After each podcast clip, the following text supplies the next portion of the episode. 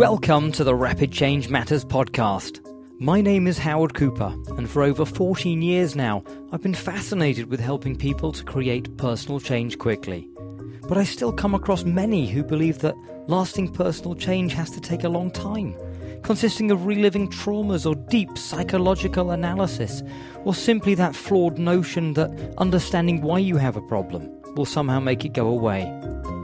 I'm on a mission to get people who work therapeutically with others to shift their thinking and realize that these beliefs are not written in stone. Rapid change can happen. So, to help you open up to what's possible, I'm interviewing top therapists and agents of change who are out there getting real results with real people really quickly.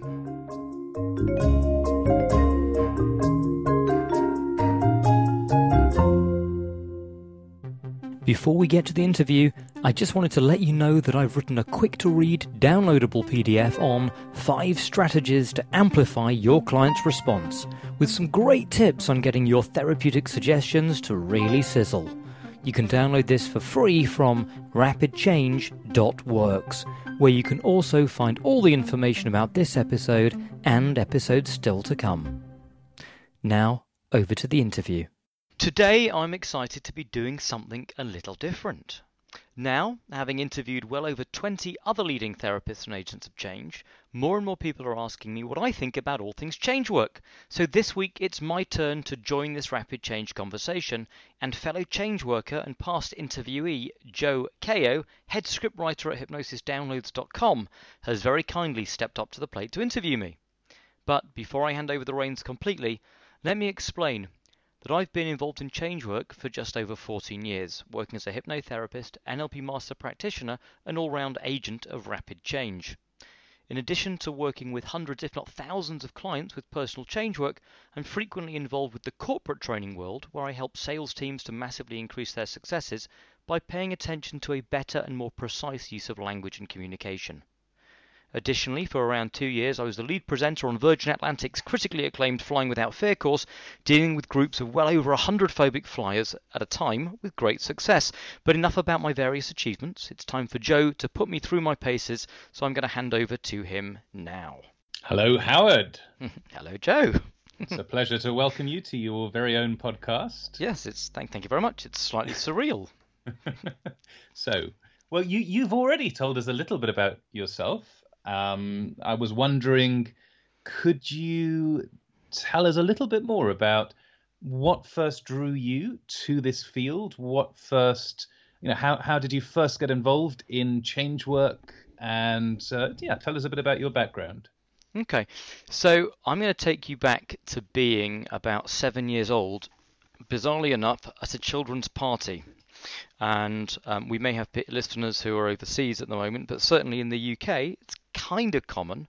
At a children's party, you have a magician, for example, uh, and then the guests or whoever's party you're at, they give out a lucky bag, and inside you get a bunch of goodies. And I remember the magician at one of these parties when I was seven, he put his hand into this lucky bag and said, Guess what? You're going to be sent home with. And he pulled out a rubber or an eraser. And he said, and it's a special magic rubber and eraser because you can take it in one hand and he indeed took it in that hand, and you can blow on it, and it'll jump to the other hand. And he, he demoed that, and as a seven year old, I remember this feeling of going, magic is real. It, it was just, uh, it literally blew me away, and I went home, I was desperate to pull out my lucky bag that I got, and I kept this magic rubber in my hand and was blowing on it with all my might, and it just wouldn't move but it was enough. And I remember the feeling like it was yesterday that there, there, there was this feeling of wow, impossible things really can happen. And years later, I uh, met a guy at school who was a magician. Funnily enough, his name was uh, was Joe, and uh, many people might not know, but we actually went to school together.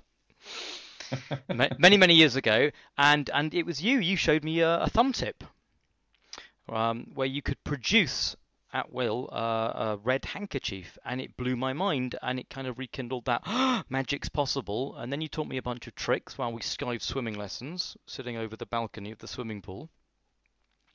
Um, and I, I just remember having this feeling of I, I've got to learn how to make incredible things happen.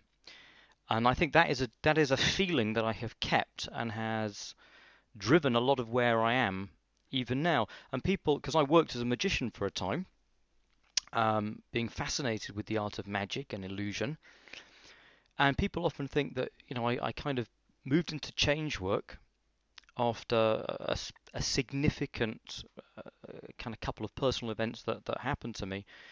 But it was, for me, it's all been connected. It's all about creating and understanding the, the, the impossible. Because to me, magic was always, I'll be very honest, and I hope this doesn't offend any magicians out there, it was always slightly disappointing. In that every time I learnt a new trick, there always felt like there was just a trick behind it.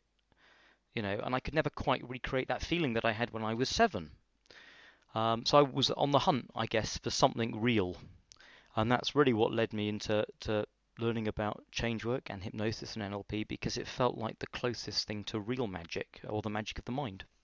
Inspiring stuff, Howard. So the, the, the quest for real magic, the quest for the impossible, and over the years, and by the way, uh, I'm it's uh, yeah, it's it's a it's a pleasure as well that we're still in touch over all of these years because yes, I'm I'm I'm glad you you revealed it to the world that Howard and I both were magicians at school. We've we've walked similar paths in in our own ways. So it's it's been really interesting reconnecting all these years later and finding the, the commonalities and having so many interesting discussions about the uh, what's what's drawn us both into this field of of working with people using things like hypnosis and, and NLP to help people to make changes in their lives more rapidly than uh, you know might commonly be regarded as possible. Yeah. And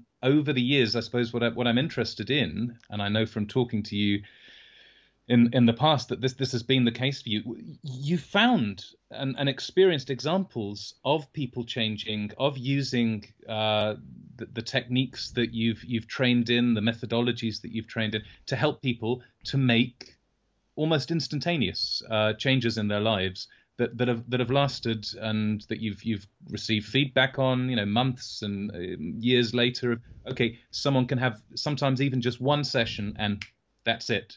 Uh, everything changes for them. So, uh, what, what would you say have been some of the more or some of the most striking examples of that for you in, in your work up until now? Okay.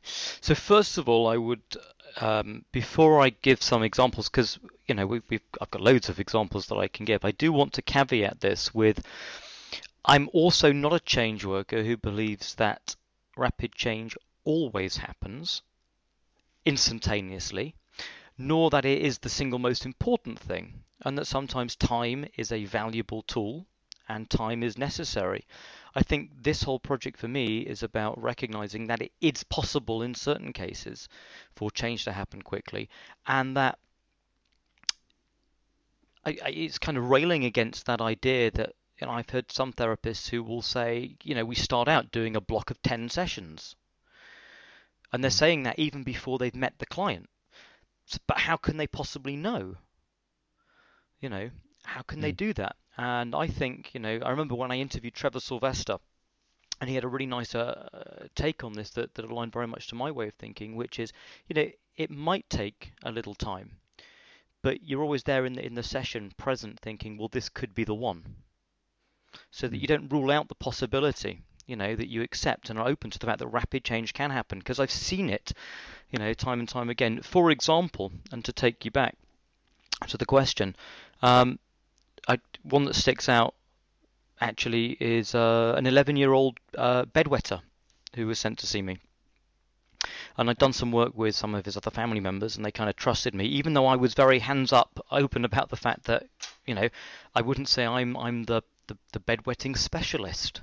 I, I caveat in terms of helping people, I should say. Sure. Um, but you know, they, they, they wanted to give it a go, and you know, in in theory, I'd been told that medically there was nothing wrong with him, um, but that he just uh, hadn't had a dry night ever, and so he's 11 years old and he's wearing you know large night nappies, and he now can't go to have sleepovers at kids uh, at his friends' houses. He's very embarrassed about the whole thing.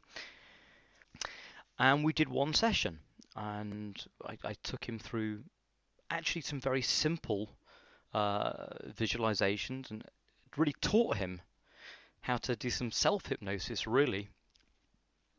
And four weeks later, I get a text saying he's been dry every night, and that was one one hour session, Mm. which you know the mother was very very grateful and very very pleased, and and even still, even though I know what I did, and one part of me can explain what I did, the other part of me, which is the seven year old going, wow, magic's amazing, is still glowing and going, huh, isn't that amazing? That someone can, someone's brain can take those ideas and manifest that in the most amazing way. It, it, just as you were talking then, it just made me think of the spontaneous ways that people change without ever seeing a therapist, without ever going to see a hypnotist or a hypnotherapist or an NLPer or an EFTer or any of these methodologies. People all around the world, it, it happens time and again where just one day they decide that's it, I'm going to give up smoking. Or that's it, uh, I'm going to get my health in order, I'm going to stop overeating, I'm going to start exercising there's people who turn their lives around without ever seeing a therapist. Even things like coming out of depression or spontaneously stopping uh, bedwetting. There can be someone who who blushes, you know, chronically throughout their early life, and one day, just that there's a sense of that that response stops happening, uh, and it could be because of a change in their mindset. It could be because they grow as a person and they realize that certain situations that they used to find embarrassing just they now feel indifferent to. But spontaneous change happens anyway, so therefore, why on earth would someone necessarily need 10 sessions of working with someone before they can begin to make any therapeutic process uh, progress? You know, mm. why? So rather than it seeming out there or outlandish to suggest that we might be able to make a significant change within one session or within two sessions. Rather than that being outlandish, surely it, that's the most logical and reasonable thing to say. Absolutely, and we're piggybacking off people's normal responses. And I often joke with, with with clients when I see them that I was a child of the 80s, and you know I I, I found a picture of myself recently wearing a purple shell suit Mm. And this thing was just hideous. But it's funny because I remember when the photo was taken feeling like the coolest person alive. I just felt like I was the bee's knees in this in a purple shell suit. Mm. But on the one hand, I can remember that and feeling like I was so cool, but I can look back now and giggle and I can laugh and that's not me anymore. You know, and I haven't had to have as, as you rightly point out, I haven't had, you know, 17 18 years of therapy in order to, to overcome my, my love of purple shell suits. You know, change has happened, and I have a change in perception. And I think it's a it's actually a very useful thing that I often start out with clients talking around, which is giving lots of examples where change is natural and change does happen all the time without effort. And it's a very easy thing for change to occur. Because what I want to do is start out any change work by building a belief that change is easy. And and in the way that you do that with clients, are there particular frames, expectations that you set, the way that you orient people towards how the work will happen, and uh, even in, in terms of how many sessions it, it might take? Uh, how, what what are the ways that you go about seeding expectations in in clients? So this this starts really right back from when I, I first speak to someone on the phone. Um, if they ring up with an inquiry, I normally say very similar things to people, which is I I tell people that um, I often work with people for you know two or three sessions, but it's not uncommon for people to change in one. But we always book in a session and then we do a call a week later and we see how they're getting on. I'm a big fan of doing feedback calls a week later. Um, and keeping in touch with people. I, I remember someone said to me, you know, uh, as a hypnotherapist, you know, what we do is we do a session, and then, you know, if I don't hear from them again, I just assume it's worked. Mm. And it was funny because I did not relate to that at all.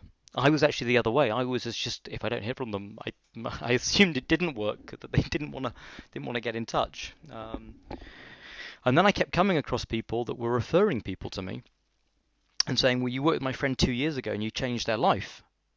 And I go, "Well, I didn't know that I'd changed my life. I'd assumed it hadn't worked."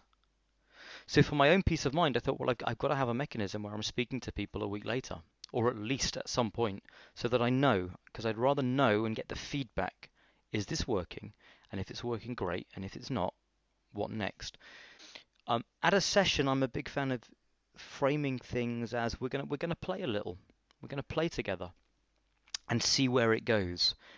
Um, I like the idea of play within my sessions, and I also like the idea of doing something right up front that gets them a little bit on edge dare mm. I say, or takes them outside and very quickly into the realm of, oh shit, I don't know what he's about to do, or say, or come up with, but in a, in a safe environment. So, for example, I might often say, in a moment, I'm going to ask you, what are you here to change today? Which I think is also a very good way, good question to start with. But before I do, I need to warn you and I will use the word warn because they think something's going to be coming now. Mm. And say, look, sometimes I can be very kind, very empathic, very caring. However, other times I can be, I would say, teasing, maybe a little difficult, maybe provocative, maybe prod and poke a little bit just to get a response. But whatever it is that I'm doing, I need you to know that I'm doing everything I can to help you move in the direction you want to go in. And I'll nod and I'll say, Is that okay?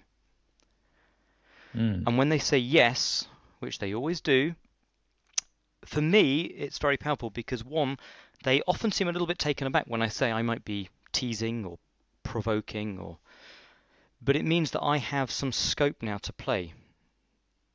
It means that I have, I've given myself permission to be a little crazy or to do out, unruly or outrageous mm-hmm. things, mm-hmm. which for me as a change worker, maybe not everyone needs that, but I, I enjoy the comfort and the freedom that allows me to have fun, really. And, and to even wear a purple shell suit if the mood takes you. It, I, I, I've, been known to do even crazier things than that, yes. And so you're getting their consent and you're op- you're broadening their expectations for the session. You're letting them know this could be something a little bit different from what you might typically expect in a traditional therapy session. Yeah, and I think there's a lot of people out there who still have this, whether it's just pervade in social consciousness, the image of the man with the goatee beard, with the chaise longue, you know, asking the repeating counselling esque questions of, and, and how does that make you feel? and, and, and is that okay? Mm. This this uh, complex equivalence of, of uh, uh, you know, if someone has a problem, you have to be very just kind and empathic, and they're just going to say, "Oh, are you okay? That's right, yeah. Are you sure you're okay?" Okay, no, you'll be all right. Pat, pat on the back, and so on. And I think that is, I want them to know very quickly that's not the way this will go, which is why I do like the word. You know, I'm going to, I need to warn you. Mm because they always sit up in their seat, and I want them to have a little bit of trepidation. Um, you know, a, healthy trepidation about, I, I, you know, when they come in and say, I'm actually a little bit nervous, I think to myself, good. Because they're preparing for something to, to happen. Yeah. You know, they, they think something out of the ordinary could happen. You know, if they're not thinking, well, you know, why why would they're not going to be nervous if they think it's going to be the same thing that they've always had because they know what to expect.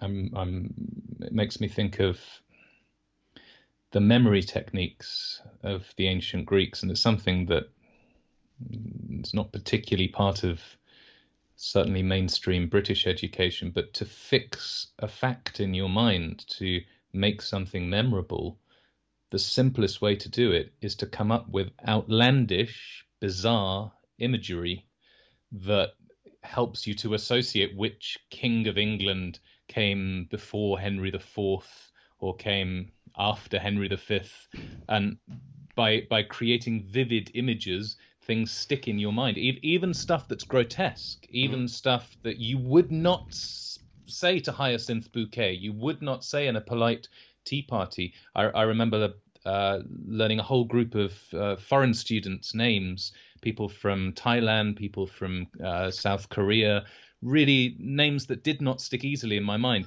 And I, I came up with very, very rapid, obscure, uh, bizarre associations for each of the people that was sitting in each of the seats of, of the room. And, and and it, and it, it, it, helped those names to be to really stay with me. And in the same way, if you if you go back to a change work session, if everything is familiar and tentative and very very gentle and soft and predictable there's there can be a sense of nothing having made an impact of nothing having happened whereas when you've got that freedom to be playful and outlandish and to to tell stories to ask questions that make people go whoa and and something uh, changes in them something sticks in their mind uh, that's the thing that they then tell you about a week later or two weeks later. Wow, when you were saying that in the session, hmm. I haven't been able to get that out of my head, and uh, things have been changing since then.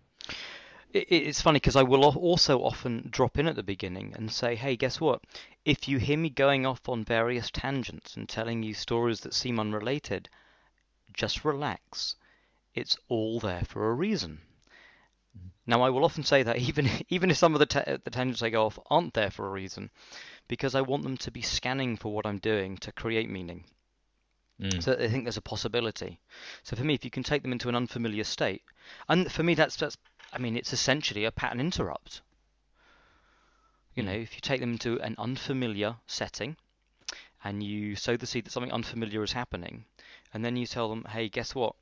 I might do stuff, and there's going to be real meaning there. You're already setting up a framework by which they're becoming more open to experience what the session might deliver for them. Mm. Can you tell everyone who is listening to this, including me, uh, a little about your thoughts on rapport building as it's conventionally taught in mm. pacing someone, in uh, you know, setting them at their ease, uh, matching their body language perhaps, versus what um, people, including I know Richard Bolstad, puts an emphasis on this. Certainly, Richard Bandler puts an emphasis on this. But the practitioner's own state at the very beginning of the session, the idea of being more of an entrainment beacon. that sounds. I love that terminology, and I am an entrainment beacon at the start of the session. But uh, in you know how you put yourself in a certain state when you're working with clients, and and then so and, and the balance between that versus pacing. So okay, so I used to, fresh out of my NLP training, I saw rapport as quite a mechanistic thing as in, oh look, they're nodding their head, therefore I must nod my head now, and that way I am showing them that I am like them, and I'm in sync with them.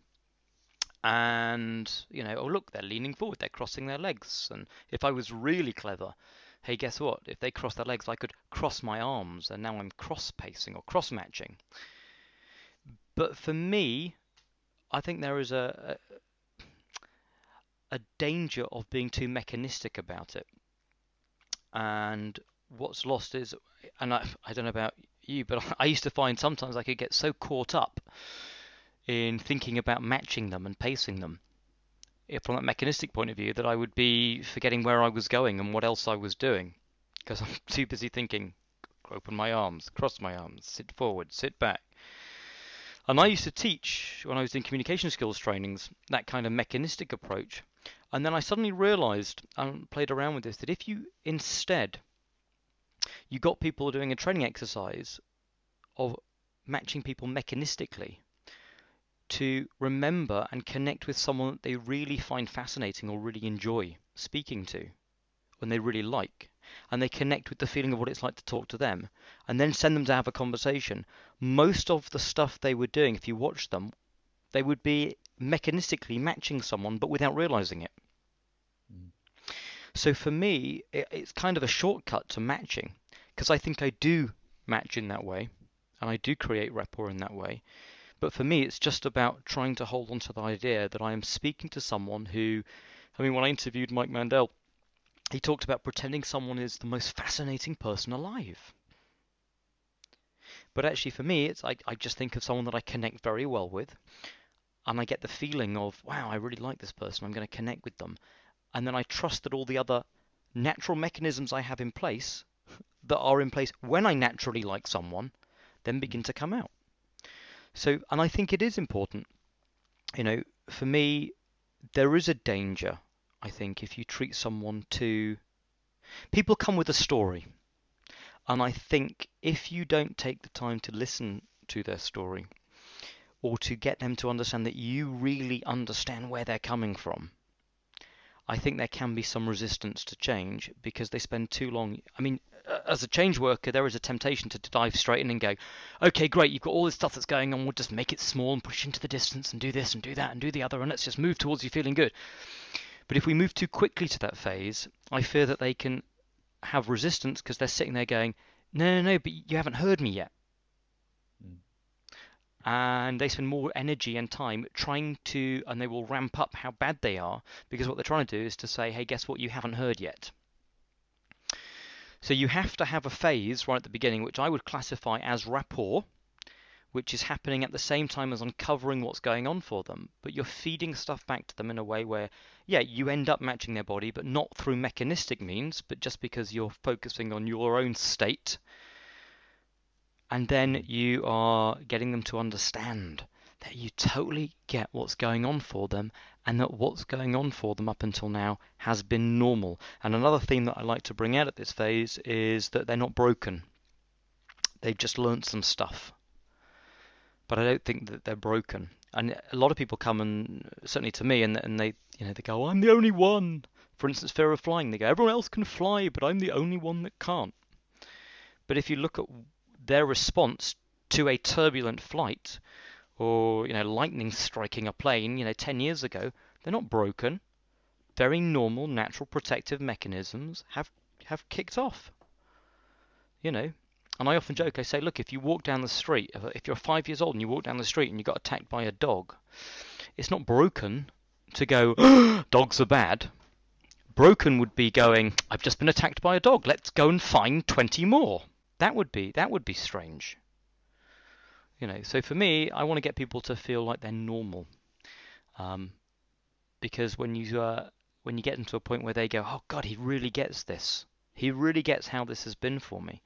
They seem to be more willing to change because they're not fighting to be heard anymore. So there's a different aspect to rapport building there beyond physically matching, and as you've said, that's something that happens all all by itself when you're in the right state. Mm. I, I, was thinking of how dolphins, they've when dolphins do synchronized swimming, and when they track them using uh, whatever you'd call it, those Doppler nature, or nature video cameras yeah. that have a very high frame rate.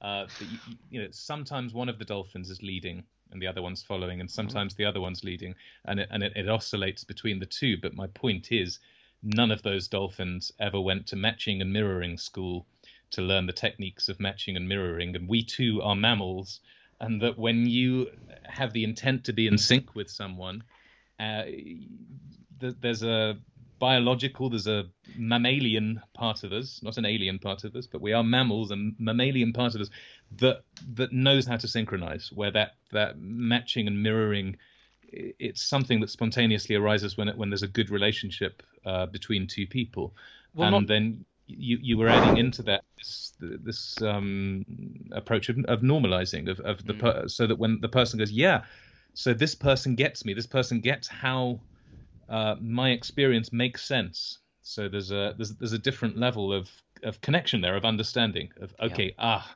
it's and, and it takes the pressure off the person from rather than feeling like they are different and and isolated. I, a stranger and afraid in a world I never made it. No, it's, it's okay. This is this is it, it, would it would wouldn't make sense for you to be anything other than how you are. Given that if a dog went and and bit you and barked at you. You know, what, ex- exactly as you said. Why would you go and run to try and find twenty other dogs Um, so, but yeah, very, very powerful. These are survival oriented mechanisms at play. We are survival oriented beings. And essentially, rapport, fundamentally, is a very natural process to help us survive. It, it's really that simple. You know, I, there's the phrase "people like people like themselves," and we see examples of this all the time. I know people that they'll go away to America, for example, for a month, and then when they come back, you know, and you say, "How was the trip?" They'll go, "Awesome," and you go, "What's happened to your voice?" Because they've got a slight twang mm. to their voice, uh, because at some level they wanted to fit in. You know, they're surrounded by uh, a different way of speaking, a different accent, and to so that we are seen as being more similar to other people. We we have mechanisms at play that bring us into to line. We're less because uh, here's the thing. This is certainly how I how I see it. If I see someone that looks a bit like me, sounds a bit like me, talks a bit like me, uses similar words to me, I will jump to the conclusion, rightly or wrongly, at an unconscious level, that hey, if they're like me and I know what my capabilities are, then they must have similar capabilities to me. Therefore, I'm okay to let my guard down a little more around them because I know what they're capable of. Hmm. So it's kind of a shortcut to survival. Whereas if I see someone that's very different to me, so for example, tall, you know, I think, wow, they, they could be capable of just anything. And um, yeah, so essentially these these are things, these are mechanisms that not only are natural, but we're using all the time anyway. I mean, you think about the way we talk to children, you know, and your five-year-old comes over to you and says, "Have you seen the picture that I've drawn?" And we all do the same thing, don't we? We we we scoot down a little bit so that we show that we're on their level, so that we're less of a threat, we're more like them, and then we'll say, and we'll do something with our voice, and we'll change our voice a bit, and we'll go, Did you do that? Did you? Now, the reason we do this is because we want to show that we're like them, we're less of a threat. And I think the same thing happens in good change work. But these are not kind of mechanistic things that we learn, they're just, it's just the way we communicate. For me, one of the things about NLP and hypnosis that I like was it just tuned me in to some of the things that humans are doing anyway but if we know that's how they're doing it and that's how the mechanisms are at play, we can go and do it in a more structured, formal way to create a desired effect.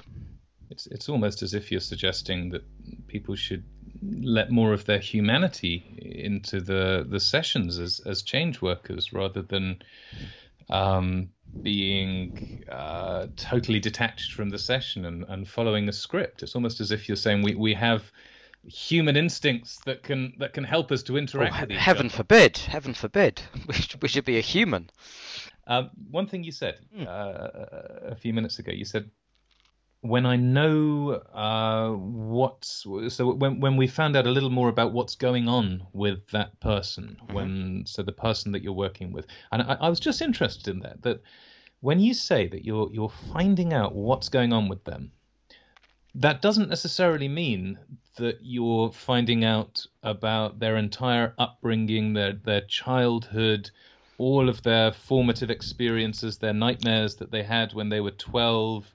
Uh, it doesn't mean that you're you're interested in the entire story of their life. I take it.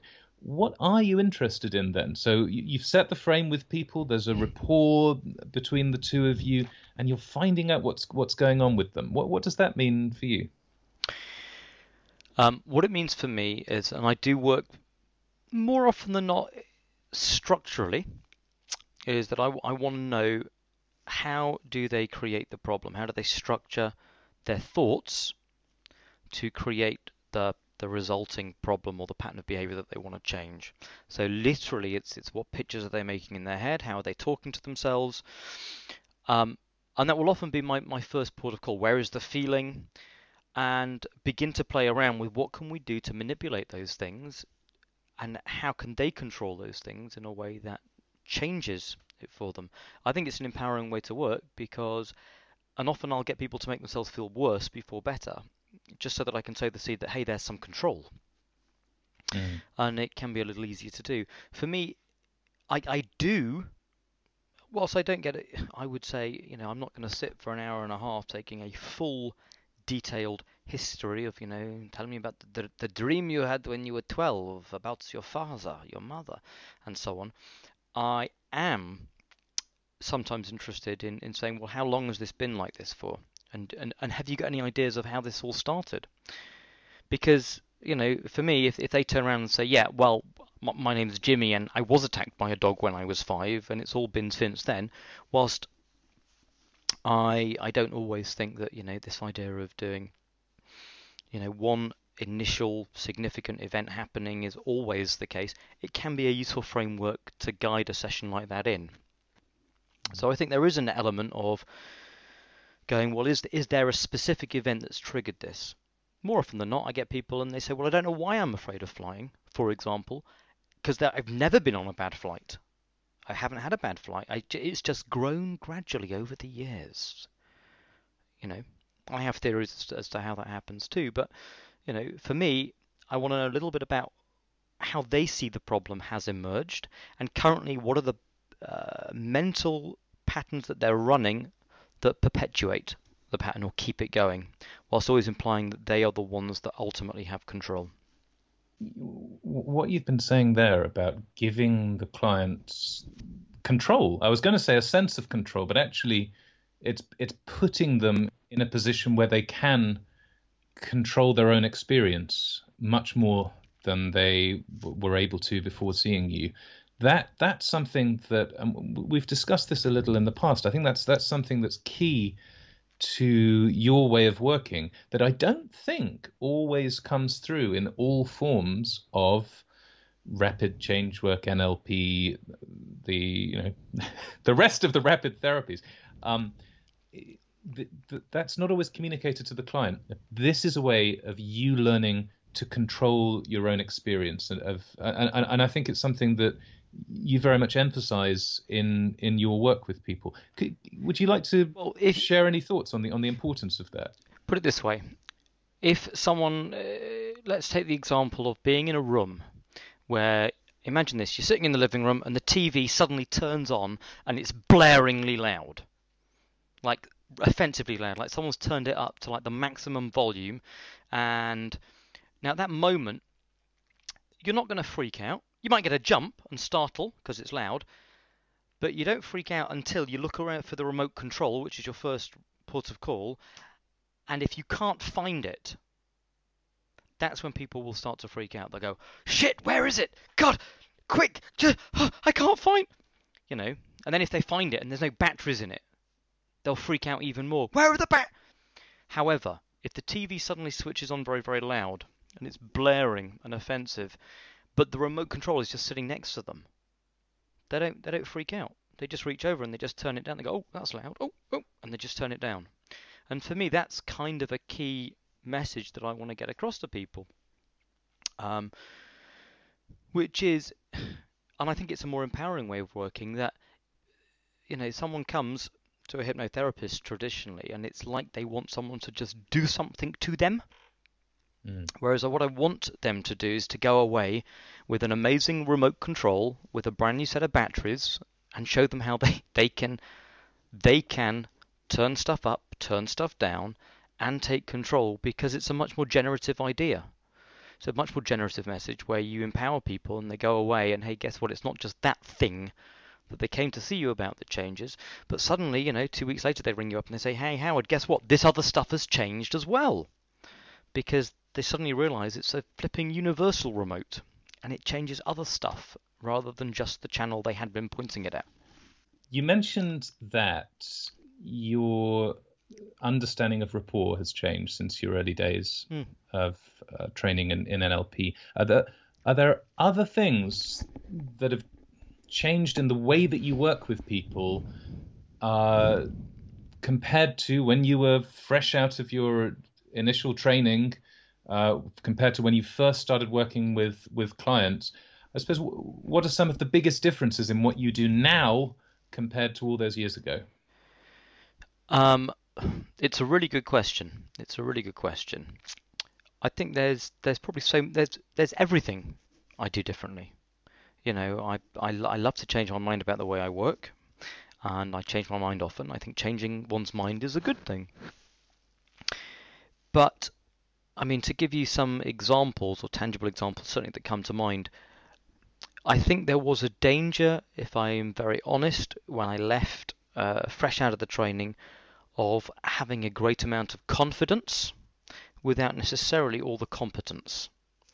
And that one could argue that I looked at people very mechanistically in the sense of, oh, they've they've come, they they said they want motivation, and literally you're just gonna think of a time when you had motivation, anchor it, future pace it, you're done.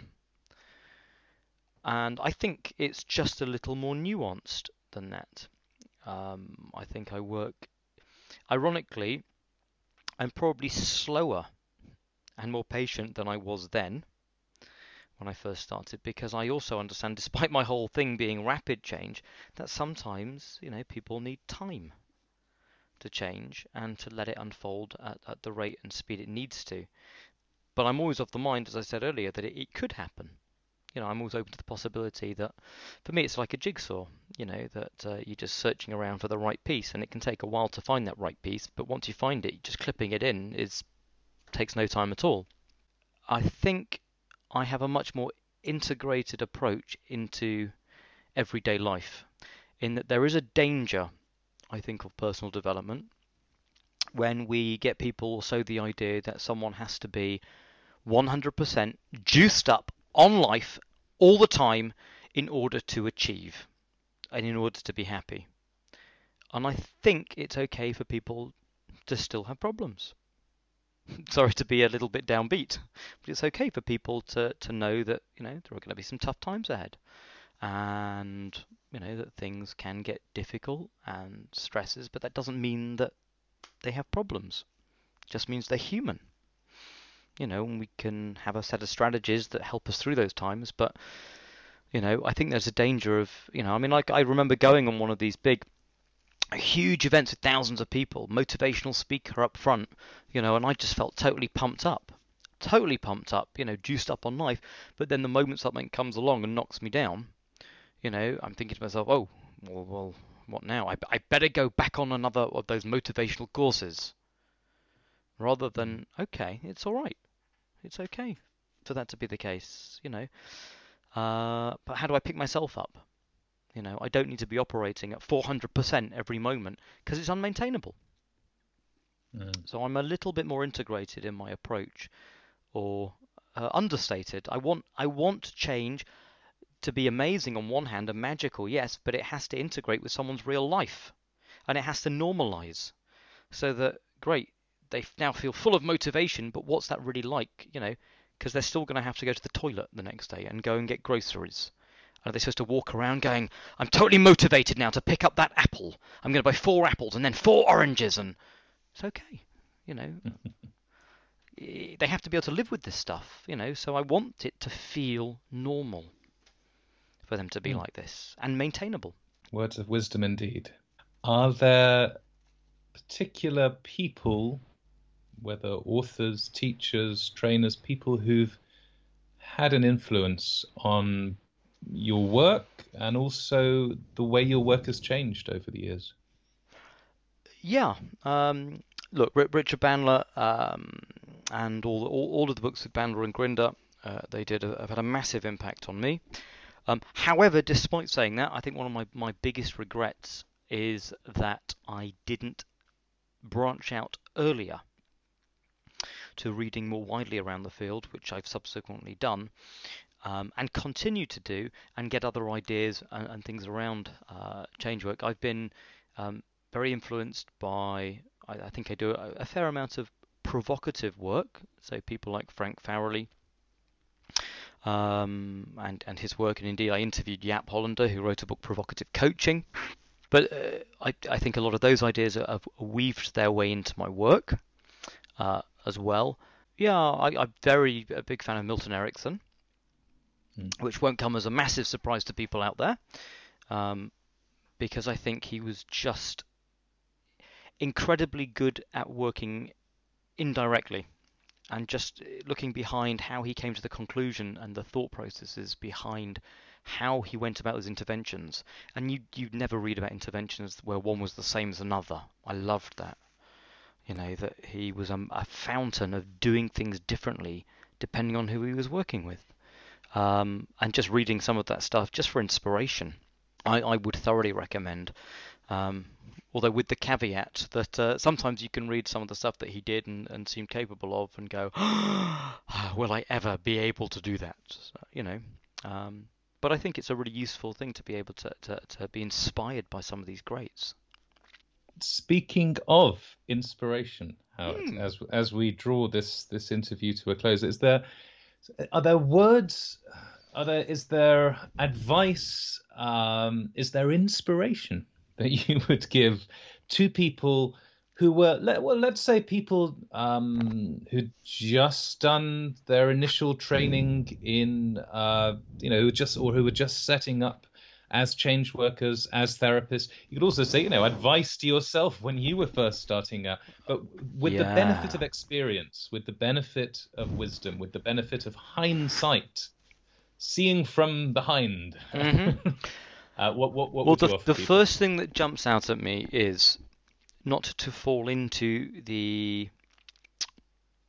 the trap of thinking that some of the top trainers out there and the top people are getting 100% results.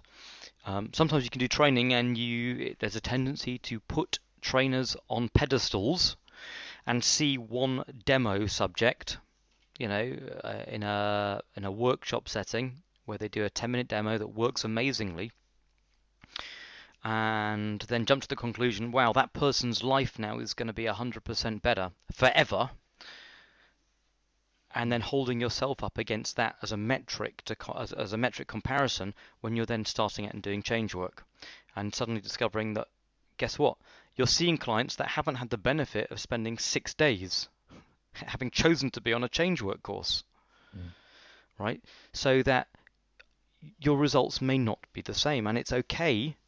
I, I think looking back, I would have wanted to give myself permission to fail more than I allowed myself to. I, I used to t- tear myself up. I mean, I would have successes, sure, but there would also be, yeah, low, low, you know, a bunch of people that I, I wasn't able to help with, and I would think, well, yes, but oh, if they'd have seen this person and that then he would have fixed them in five minutes and then I would make myself feel bad. Um, but the reality is is that yeah, I think it's it's okay as well to, to realise that you know not everyone get people don't get 100% success rates whatever they tell you, and that's okay. To give yourself permission to learn, you know, and to read widely, and to and I I would definitely say read widely, uh, practice practice, practice, practice, practice, and give yourself permission to fail. And that's where some of the most amazing learnings happen. You know, by uh, you know going out and failing, and then picking yourself back up and then carrying on, and recognize that you can't compare client, real client interactions with the demos you see on stage with people who have been tenderized for seven days and picked specifically because they respond well by a trainer who knows what they're doing. But you're not implying that, that Milton Erickson didn't have absolute total 100% success rate with with all his clients, are you, Howard? Well, I, I like Milton Erickson when he says, you know, there's a bunch of people he's uh, been able to help, and there's a few he's still working on. Mm. You know, and that you can you can frame it as, hey, guess what? You know, failure is only uh, only happens if you put a deadline on it. So yeah, that that old adage of you know it's feedback not failure I think is important. But yeah, yeah, no, I I think that's that's so true. That putting gurus on pedestals, and you know, I, I was joking, of course, about Erickson. Erickson, of course, uh, you know, but he did get hundred percent. Okay. He did. He did get hundred percent every time. But yeah, there there were people who who Erickson could not help within the time he had, let's say, um, and there were people whom Erickson saw session after session after session after session on and on over months and months and years and years, yeah. uh, where the idea of comparing yourself to that kind of an intensive client client work and saying, well, in, in this one session, we, I couldn't get the change that I wanted with this particular client. It's it's an absurd comparison, and yeah. I, I think many of us are guilty of putting gurus on on pedestals. And you're right. I mean, you know, I remember reading, you know, uh, one of the stories with Erickson, and it, it took him. He, he said something like 12 hours, which was, you know, 12 sessions or whatever, before this person could enter a state where he felt he could even begin the work. And Erickson, of course, would spend huge amounts of time uh, in advance of, of seeing people, especially as in in in preparing uh, before seeing clients. He, he, was known in the early days for writing out reams and reams of what he wanted to say to the person, and then editing it down and reducing it down and reducing it down, and in the end, of course, throwing away all the pieces of paper and mm-hmm. just working with with the client in front of him. But that idea of mastery uh, at this kind of work coming through hard work as well, through putting in the time, through constantly refining what you're doing, and through finding that balance of rigorous practice, but also trusting your your intuitions uh, when you're working one to one with someone. Just as we were saying about rapport, that yeah. Uh, and look, when I passed my driving test first time, Congratulations. well, I was yeah, I paused for the congratulations, but it didn't, didn't, didn't come so freely. Uh, but I, I, was really excited, and I remember going home. I said to my mum, I said, "Listen, I've, I've, passed my test. I'm so excited." And she said, "I think the thing that all mothers say to their children, which is," she went, "Great." She went, "Now you can learn to drive." And at the time, I didn't know what she meant because I thought, oh, well, hey, guess what? I, I I've got the piece of paper that tells me I'm a driver. I've passed the test. Um, and it's not until, of course, years later, or all the experienced drivers know that, yeah, you, I just hadn't had the years out putting it to the test and actually building up the experience that allows me to have a sixth sense, as it were, on the road of how to maneuver and how to deal with these situations that are coming up. And I, I always viewed getting the piece of paper that says, hey, guess what? I've completed my NLP master practitioner, my NLP trainer, my hypnotherapy. I always saw it as that's the provisional license. It's, it doesn't mean I can do it. It just means that's the piece of paper that now enables me to go out on the roads and really gain the experience now that I need to get good at this. It wasn't the end of the journey. For me, it was just the beginning. And that's the other piece of advice that I would definitely give people. Fantastic. Yeah, that's, that's a brilliant, brilliant analogy there. So uh, before we finish, Howard, I mean, thank you so much for coming on your own show. And thank well, I wasn't you... sure I'd have me, but I persuaded myself. uh, thank you for having me be you for the day, talking to you, uh, being you. And if people are listening to this podcast, which I believe they are, and if they're keen to hear more from you, mm. where should they go other than here, and how should they get in touch when they are already here? It's a very good question. It's a very good question. Well, first of all, as you know, you're probably you many of you, if you're not listening on the iTunes app or the Apple Podcast app or Stitcher on an Android phone, you will probably be on the RapidChange.works website already uh, which is a very good place. It's a it's a hub where we will be adding live trainings and all sorts of other resources and coming stuff. And there is a contact box at the top, so you can contact and send me an email. And uh, the other thing that you can do is there is the Rapid Change Works Facebook page. Uh, which again is another place that will culminate all the exciting things that are yet to come. And on that note, Howard, I think I heard your your dog uh, shaking her collar in in the background, ready for a walk. What what's the name of your dog, by the way? Oh yes, I thought you'd never ask. Uh, my my dog officially is called Dr. Millie H. Erickson, and she wears a purple collar. For those who are real uh, are real aficionados. Well, I hope you and Millie thoroughly enjoy your walk. And uh, on that bombshell. On that bombshell, indeed. No, thank Joe, you thank, much. thank you so much for, for agreeing to take me through uh, through this journey as well, and uh, thank you for making it as uh, as painless as possible. I do my best, Howard. I do my best. It's been an absolute pleasure. I hope you enjoyed this episode. And if you did, why not share it with anyone you think might be interested? And even head over to iTunes to give us a glowing review. You'll find more about what's coming up on our Facebook page, facebook.com forward slash rapid change works. And of course, you'll find all the links related to this episode, plus those free five steps to getting your suggestions to sizzle over at rapidchange.works.